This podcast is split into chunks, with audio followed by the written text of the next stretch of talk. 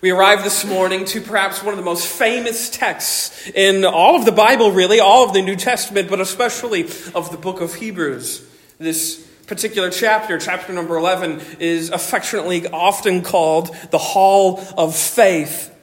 As the writer of Hebrews suddenly sort of makes this shift into talking about all of these incredibly famous saints of old and all of the, the great feats of faith that you might think of uh, that they were able to see and experience and achieve. From Abel to Joseph to Moses to Noah to Moses. This is a veritable who's who of famous Bible characters. And I think there's oftentimes the tendency, as soon as we get to Hebrews, to stop all the momentum in terms of what the writer has been talking about, and suddenly we, we slam on the brakes and we, and we pause and we stop and we review the biographies of each and every single one of these characters and examine the quality of their faith. And I think there's some merit to that. I'm not saying that that's not a bad thing to do. It's quite warrantable to go here and learn about the faith of Abel and Moses and so on. But as I was reading and, and pondering and really chewing on this particular chapter, I couldn't help but wonder why. Why does the writer do this? What's the, what's the writer's motivation behind taking so much time into talking about all these old dead men and women? Talking about their faith. What's the purpose? What's his point? What's he trying to say? What's he trying to say to us, to the church in general, by bringing up all these people and, and talking about some of their exploits? How does this particular chapter fit into this larger sort of discourse as we've been, as we've titled the series? This is Jesus is better. How does this fit into that?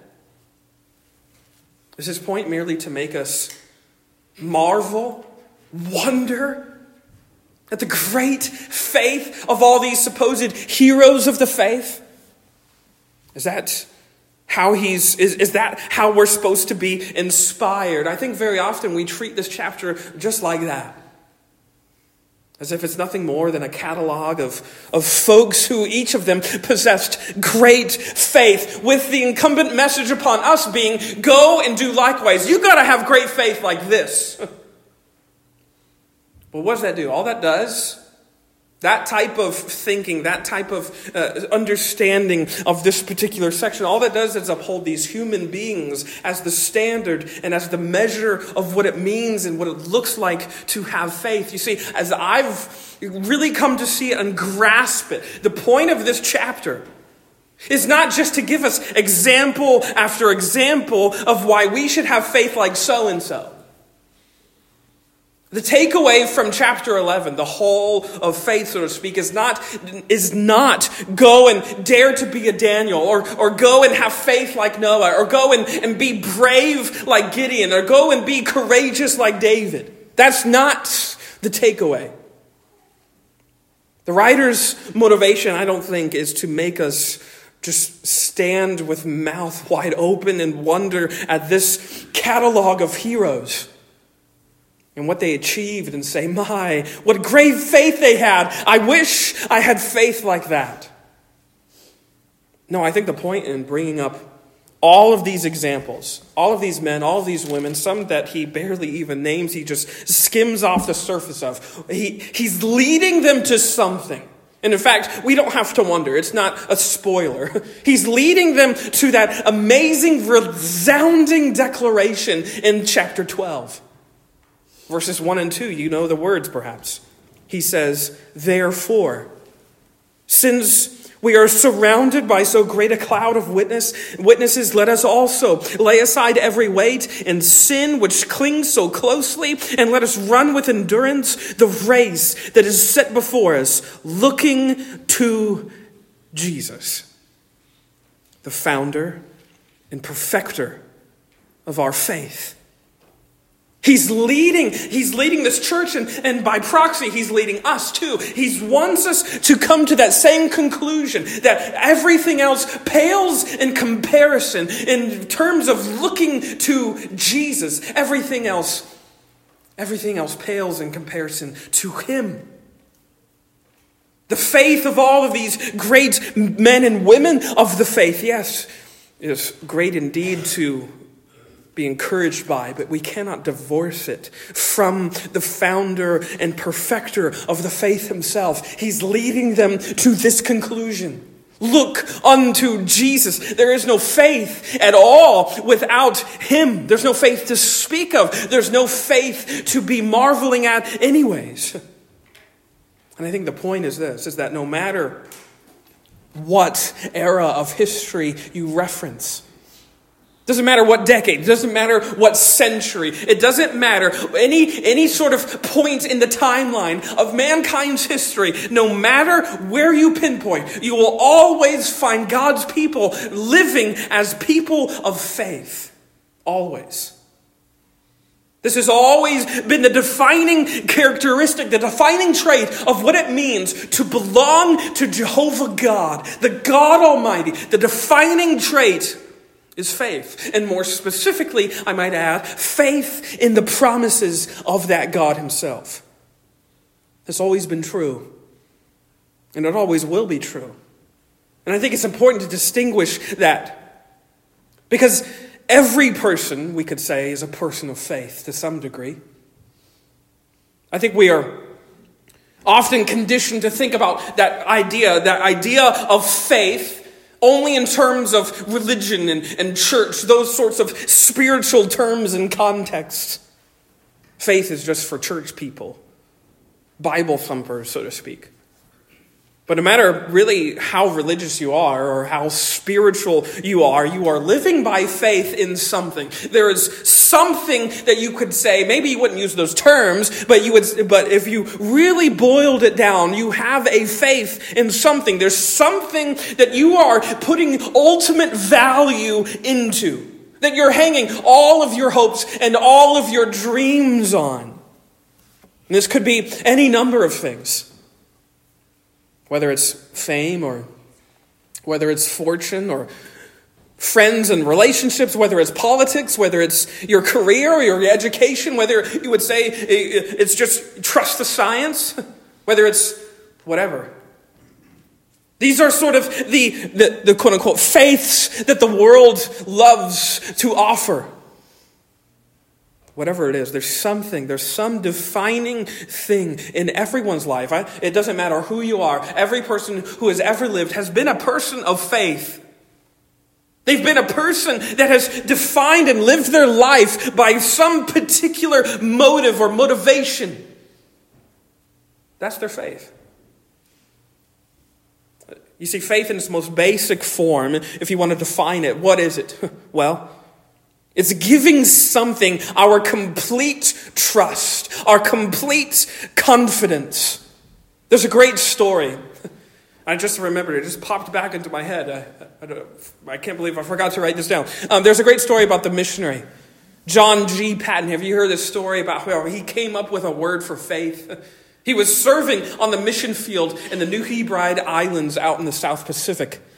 And yes, John G. Paton, he was there and he was translating the Bible into the native tongue of those people on those islands. And as he was doing so, of course, he arrived to the New Testament and suddenly he realized that they, the people of that island had no terminology for the idea of faith.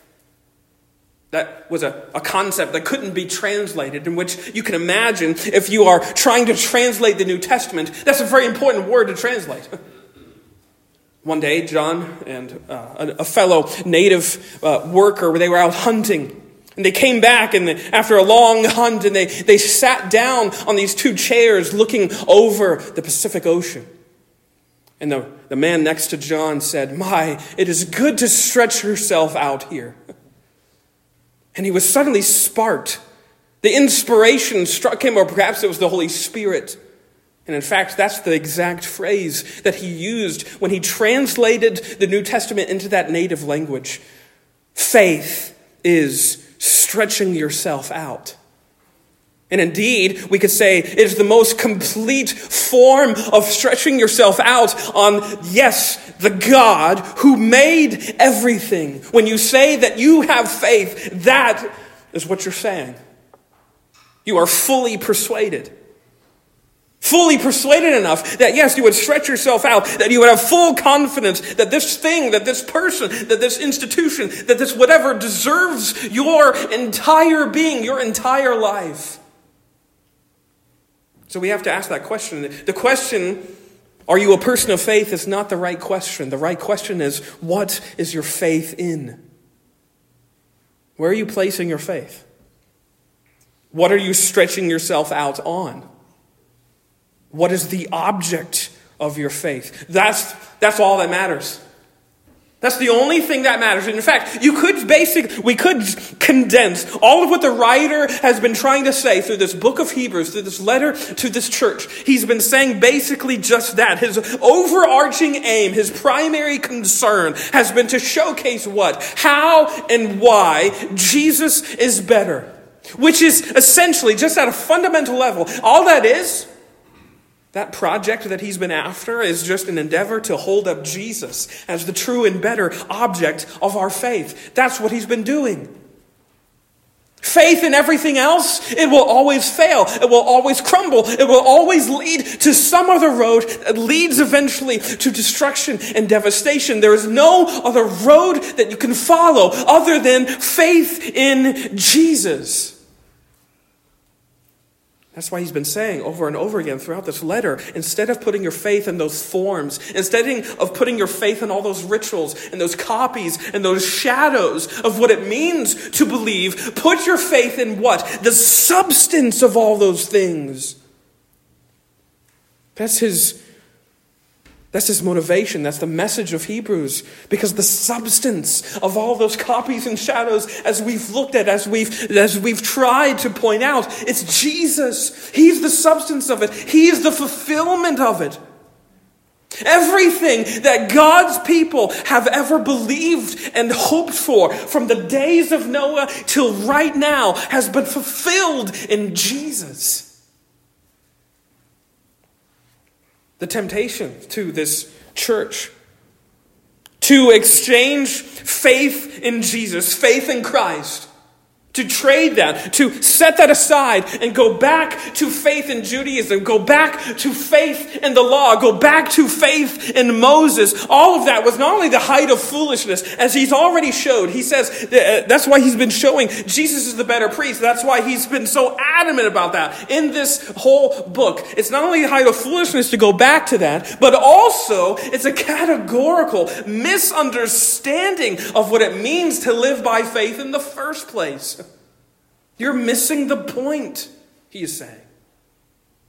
We've always been a people of faith. God's people have always lived by faith. Always and always that faith has been tethered to the promises of God. That's what's allowed them to get by. That's what's allowed them to even make it. This has been the case from the beginning of time. That's why the writer opens up this chapter on faith the way that he does. Notice it again verse 1 of chapter 11. Now, faith is the assurance of things hoped for, the conviction of things not seen. For by it the people of old received their commendation. They were accepted and approved by God. How? By faith. It's always been that way. From the people of old till now, he says, this is how they did it. This is how they survived. By faith, he says, we understand that the universe was created by the word of God, so that what is seen was not made out of things that are visible. From the very beginning, from the opening line of your Bible, you've been a person of faith. You cannot believe the rest of the Bible if you don't believe those first words in the beginning God. Were you there when God spoke everything into existence? No, none of us were. And indeed, I'll even go as far as to say that no one really has evidence that that is unimpeachably true. But by faith, we take God at His word. Because through that word, that's how God reveals to us, yes, how the whole cosmos was created. And even though we can't see it, as he says, this, this is not seen, we believe it, even though that process remains truly, yes, unknown to us. we are fully persuaded that that is the truth. From the opening page of the Bible to the very end, it's always been a book about faith. As God is revealing, this is how I'm going to not just create the cosmos, but how I'm going to recreate it too. And the same processes deserve and demand our faith, our fully being fully persuaded in that word. That's how it's always been.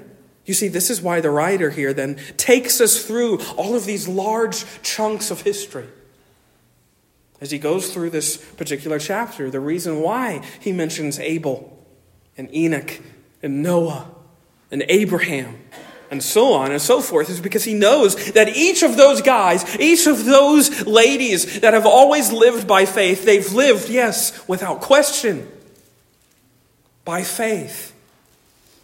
Even though they really had little tangible reason to do so. Even, yes, even when many of them died without having received what they believed in, without having received what was promised. Go with me to the same chapter. Look at verse 13. This is a very eye opening verse, I think. These all, referencing many of those great patriarchs in the Old Testament, he says, What? These all died in faith not having received the things promised, but having seen them and greeted them from afar, and having acknowledged that they were strangers and exiles on the earth. They believed in what God said, what God revealed, what God told them, and yet, even though they didn't receive what they were hoping for, what they were wanting perhaps in some cases, they believed anyways. Sometimes, yes, without even seeing those promises come true. They still took God at His word and were fully persuaded that His word was true. This is true of Noah. Even though he didn't see it, look at verse 7, uh, Hebrews 11, verse 7. By faith, Noah, being warned by God concerning events as yet unseen, in reverent fear, constructed an ark for the saving of his household. By this he condemned the world and became an heir of the righteousness that comes by faith, being warned of God concerning events yet unseen. He believed he was fully persuaded. This was true of Abraham, even though he could not and did not understand it. Look at verse 8. By faith, Abraham obeyed when he was called out to go to a place that he was to receive as an inheritance. Notice this phrase. And he went out not knowing where he was going. By faith, he went to live in the land of promise, as in a foreign land, living in tents with Isaac and Jacob, heirs with him of the same promise. For he was looking forward to the city that has foundations, whose designer and builder is God. God tells him to go, he doesn't know where he's going, and he goes and he lives in the quote, land of promise that, isn't even, that isn't even really his yet, and yet he's living there almost as a nomad in tents. And yet he lives there and he believes. Why? Because he's fully persuaded. He has faith that God's word is true and that it would be fulfilled. This was true of Sarah, Abraham's wife. Notice verse 11. By faith, Sarah herself received power to conceive, even when she was past the age, since she considered him faithful who had promised, even though she laughed. She laughed when, when she was given the promise that she would bear a son. God, I think you're late on that, God. you see, it's always over and over again. God's people have been people who put their trust in the Word of God. Yes, despite all the evidence that tells them otherwise, despite evidence to the contrary. Noah built his ark, and there was not even a rain cloud on the horizon.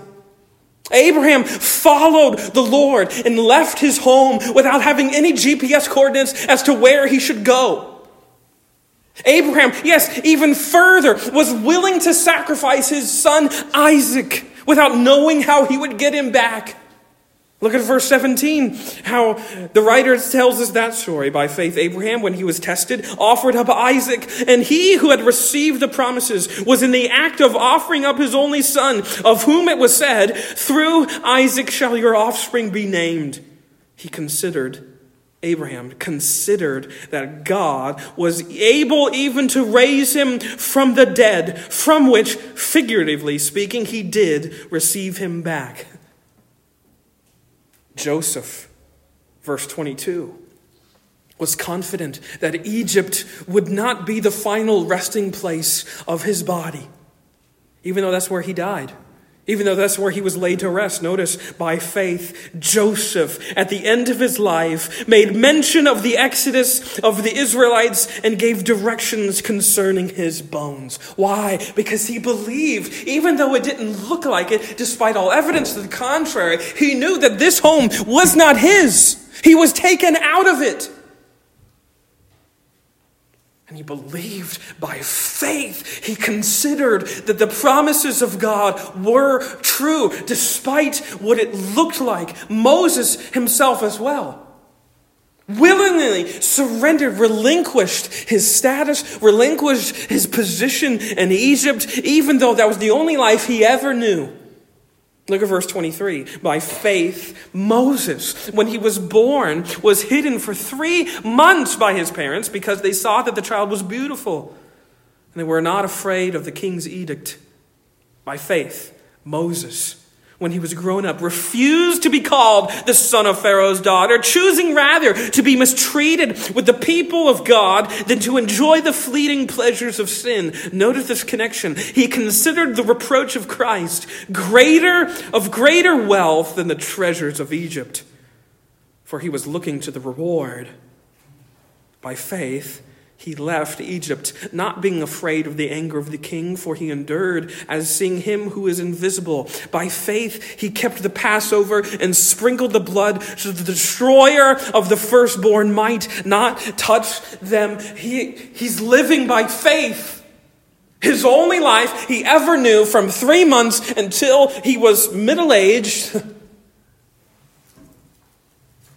He relinquishes that life. Why? Because he says, as the writer connects it, he considers the reproach of Christ of greater value than all of the wealth that Egypt has to offer. You see, the point of all of this is that in each of these cases, and many more that we could reference, all the available evidence said one thing You're crazy, Noah. What in the world are you building that ridiculous boat for? You are crazy, Abraham. Why would you ever want to leave the only place you've ever known? You are crazy, Moses. Evidence says one thing, and faith believes in another.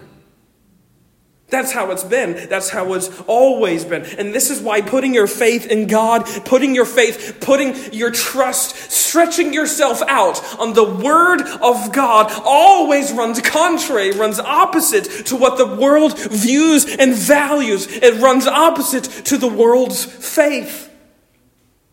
The way of the world and its faith and all of the things it says, put your trust in this, put your hopes in this. It, basically, the whole gist of that is it doesn't really matter what you believe. Follow your heart, be true to yourself. Because it doesn't matter what you believe, it only matters what you receive. So believe in whatever you want, it doesn't matter. The only thing that matters are the tangible things that you receive for yourself. So if you're receiving good things, if things are going good for you, then your faith must be good. It must be well placed. That's the world's philosophy of faith. You can see why that would lead to uh, people who are dis, uh, disillusioned and, and lost in disarray. And that's why the faith that comes from the holy word of God is so much different, but also so much important because faith in God isn't about what's received, it's about what's believed. That's how it's always been. Time and again, the people of God did not receive what they expected, perhaps even what they wanted, but they believed anyways. Verse 13 again, these all died in faith, not having received the things promised Abraham never saw what God promised him, that he, through him, would bless the world, would bless the nations. He never saw it. Joseph never saw the promised land, nor did Moses. And yet they believed anyway. Why? Because it was God's word, the word of Jehovah, that gave them the faith to see from afar that, yes, even though they couldn't grasp it, that God's promises were still true, still solid, still trustworthy. That's that great imagery that appears. Look at verse 13 again. These all died in faith, not having received the things promised, but having seen them and greeted them. That is, they saw them and they embraced them from afar, and having acknowledged that they were strangers and exiles in the earth. For people who speak thus make it clear that they are seeking seeking a homeland.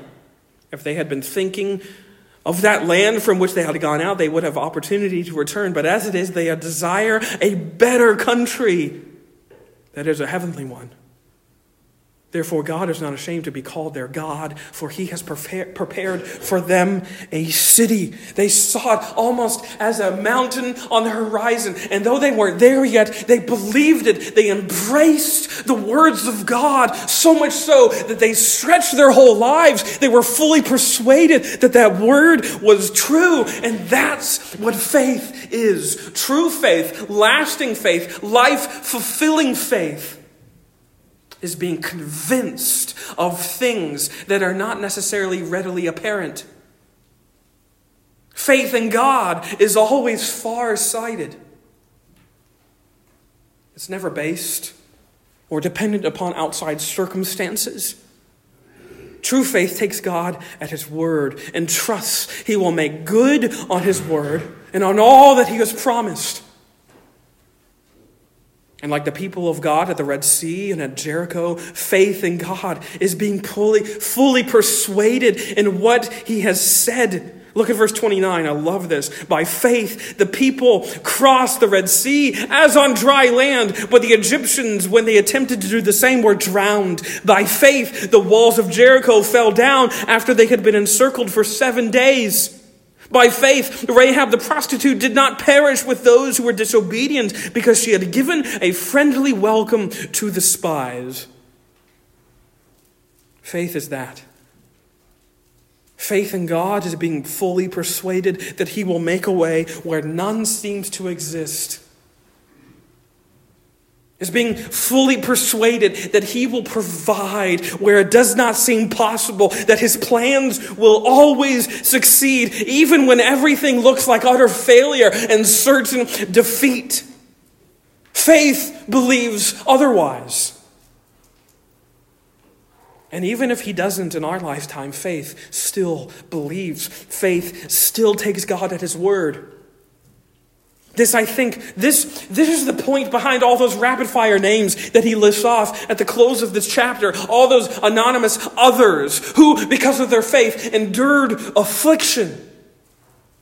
All of them received the opposite of what they expected, what they perhaps wanted, but they believed anyways, and it cost them their life. Look at verse 32. Lovely, beautiful verses. And what more shall I say after going on and on about all these famous men and women of the Bible? He runs out of space, he runs out of ink. How much more do you want me to tell you? It's always been the case, for time would fail me to tell you of Gideon and Barak and Samson and Jephthah and of David and Samuel and all of the prophets who through faith conquered kingdoms and enforced justice and obtained promises and stopped the mouths of lions and quenched the power of fire and escaped the edge of the sword, were made strong out of weakness, became mighty in war and put foreign armies to flight. Women received the, back the dead, uh, back their dead by resurrection. Some were tortured refusing to accept release so that they might rise again to a better life. Others suffered mocking and flogging. And even chains and imprisonment. They were stoned. They were sawn in two. They were killed with the sword. They went about in skins of sheep and goats, destitute and afflicted, mistreated, of whom the world was not worthy. Wandering about in deserts and mountains and in dens and caves of the earth. All these, though commended through their faith, did not receive what was promised, and we could add, but they believed anyways.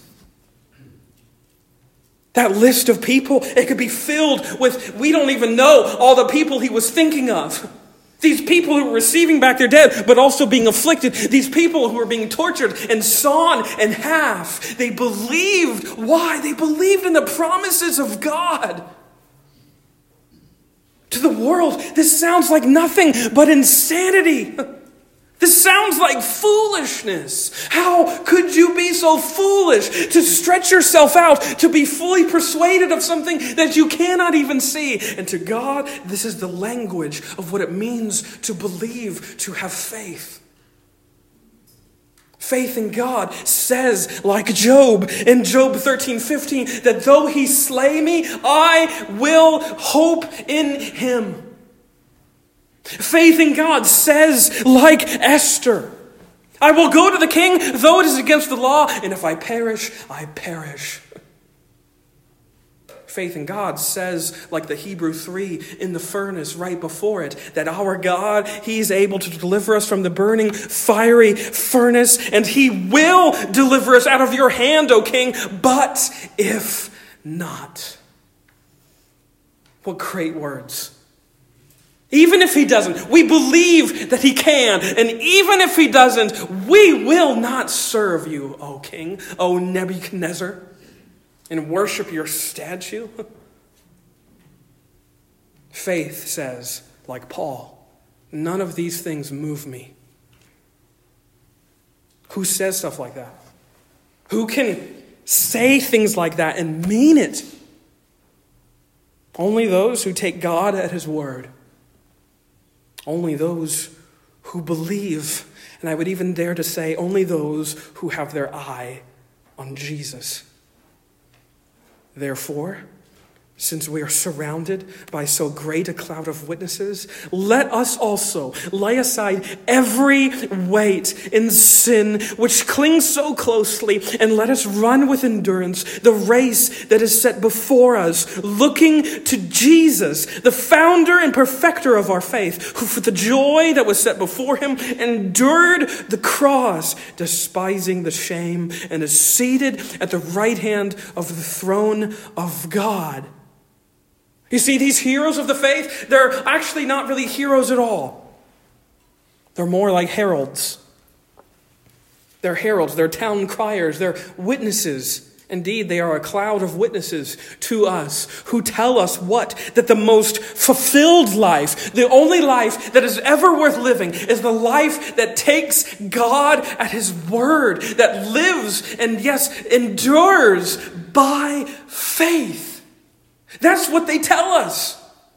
That's what these cloud, that's what he's been talking about all these characters who have preceded us in death because by their life and by their death, they have told us, yes, all of that, that they've told us to hold fast, to look unto Jesus. Faith in God isn't about what's received, it's about what's believed. Actually, even better, faith is about who is believed. He said, it, all these Old Testament characters, they didn't know the name Jesus Christ. Well, yet they saw from afar that God would one day redeem the world by his own accord. They believed in what God has said, that through them would come blessing upon all the nations, and there was coming a son out of, yes, that very royal line of the kings, and he would be the king of kings, and he would make a house for the people and for everyone to flock to, and it would be a house that stands forever. You see, to, for us, what is so crystal clear in terms of who Jesus is and what he has done and where he has come from, these who believed saw just the faint outlines, like a blurry image off in the distance, and they believed anyways. That's what these, these witnesses tell us of. They tell us that it doesn't matter how big your faith is or how weak it is. It doesn't matter the size of your faith or the strength of your faith. That's not the point. The point is what's the object of your faith? What is your faith in? Where have you placed your faith? And what are you fully persuaded of this morning? The only thing, the point I think of the writer, and the point that I would, lo- I would just stress to you as well, that the only thing that is sturdy enough, the only thing that is solid enough, the only thing that can endure every high and every low and everything in between is the faith that looks to Jesus and trusts His word. That's the only thing that can last. Everything else will slip out of your fingers like water. You can't grasp it. The more you grasp, the more it slips out of your hand. Faith in Jesus is faith in the substance, is being fully persuaded of what is true and believing that there are better things in store. Notice at the end of chapter 11, since God has provided something better for us, that apart from us, they should not be made perfect, that something better is yet. Even still, what we look to is that second coming of Christ when all will be made right and he will take his rightful place as the seat, uh, on the seat of authority of this world. And can we can we see can we see that? No, even even like the people of old, that hope yet perhaps remains like a far off mountain that we can only see the bare outline of. Even when it doesn't look like it, though, we can believe we can believe in the truth of what God has said. Why? Because the seal of that promise and the substance of that promise has already come and died for us. When Jesus dies, he saves you from your sin, but he also puts his stamp of approval on all that he has revealed and on all that God has said. This is the signature. It's the signature at the bottom of the whole form that says, I will make true of what I have said. It's what we've said for a couple weeks when we going back to chapter number six that all of the promises of God are kept by God Himself through His Son. He's the one who makes and keeps all of these things. That's how certain that we can believe in them. That's how sure we can stretch ourselves out on them. That's how certain we can be fully persuaded of them. Because the author and the perfecter of our faith he signed that promise with the red ink of his own blood. Therefore, you can believe, even though we might not understand how, even though we might understand why. By faith, we can be fully persuaded of what God's word says, despite the evidence to the contrary. I think what this chapter shows us is that life is never not precarious. It's never not a little bit unsettled. There's always this simmering level of doubt of whether or not what we believe will come true. It's always been that case. It's always been that way. We, I've said this before, but uh, we are, we are misguided if we think, man, if I could just go back to the days of Jesus when he was around, it'd be so much better. No, it wouldn't. If I could only go back to the days of, of David, no, would not be better. God has put you where you are for a very specific reason, and you are where you are because God has said and deemed it so. And you are here this morning because He wants you to see that it's always been the case that God's people have survived by faith, and it's always been a faith that looks somewhat in jeopardy.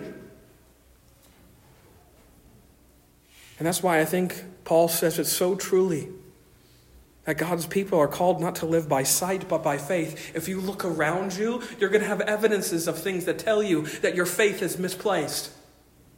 If you just look at the world scene, if you just look at the news, if you just read the reports, if you just read all of those things, all the data and all the stats and all of the, all of the essays, if you read all of that, if you take that in by sight, your faith is going to be shaken. That's why it's a good habit not to read those things. not to keep Fox News on all the time. Because our faith is not by sight. That's not how, that's not how we get by. Having faith is, is not about knowing what will happen or what, what, what is going to happen in the future. That's not what it's about. Faith is not about knowing how everything is going to work out. Faith is just knowing and looking to the God who does. That's a difficult thing sometimes. We want to know, we need to know sometimes. And God says, Take my word by faith. Whatever's troubling you this morning, there's no doubt some sort of fear that's been boiling in your soul. And you can't seem to shake it, you can't seem to evade it. Whether it's one of those big fears that has to do with the world scene and, and world powers and, and how the, everything is going to turn out, whether it's a fear that is more close to home that you can't seem to get over, it's this God says, Take my word by faith. It's faith that fills all of our gloomy days with the hope of what He has already accomplished in His Son, Jesus Christ. It is faith in God that speaks those words of comfort that greet us when all other comforts vanish. It is faith in God that speaks peace to us when all around us seems to be like nothing but chaos. The word of this writer is the same word that I think we always need to hear. No matter what is going on around you, don't look to the left, don't look to the right. Keep your eyes on Jesus. Keep your eyes on Jesus. Look unto him. Kings and senators, they will rise and fall. People will come into your life and go out of your life. People will sometimes change their mind about you. But you know what is constant? You know what is certain? You know what is always enduring throughout all of those ups and downs and, and, the, and the tides that ebb and flow? It is Jesus. He's the one we are called to look to. He is the one that we are called to stretch ourselves out on. His word is certain, His word is abiding. It is sturdy enough for your faith and my faith and the faith of every single sinner in the whole world. He's provided a way for you, my friends. A way for you not just to get by, but a way to rejoice no matter what the circumstances are. And that way is by faith. My friends, take the words of Jesus to heart. They will never fail you. They will never fail you. My friends, may we likewise be people of faith. Let us pray.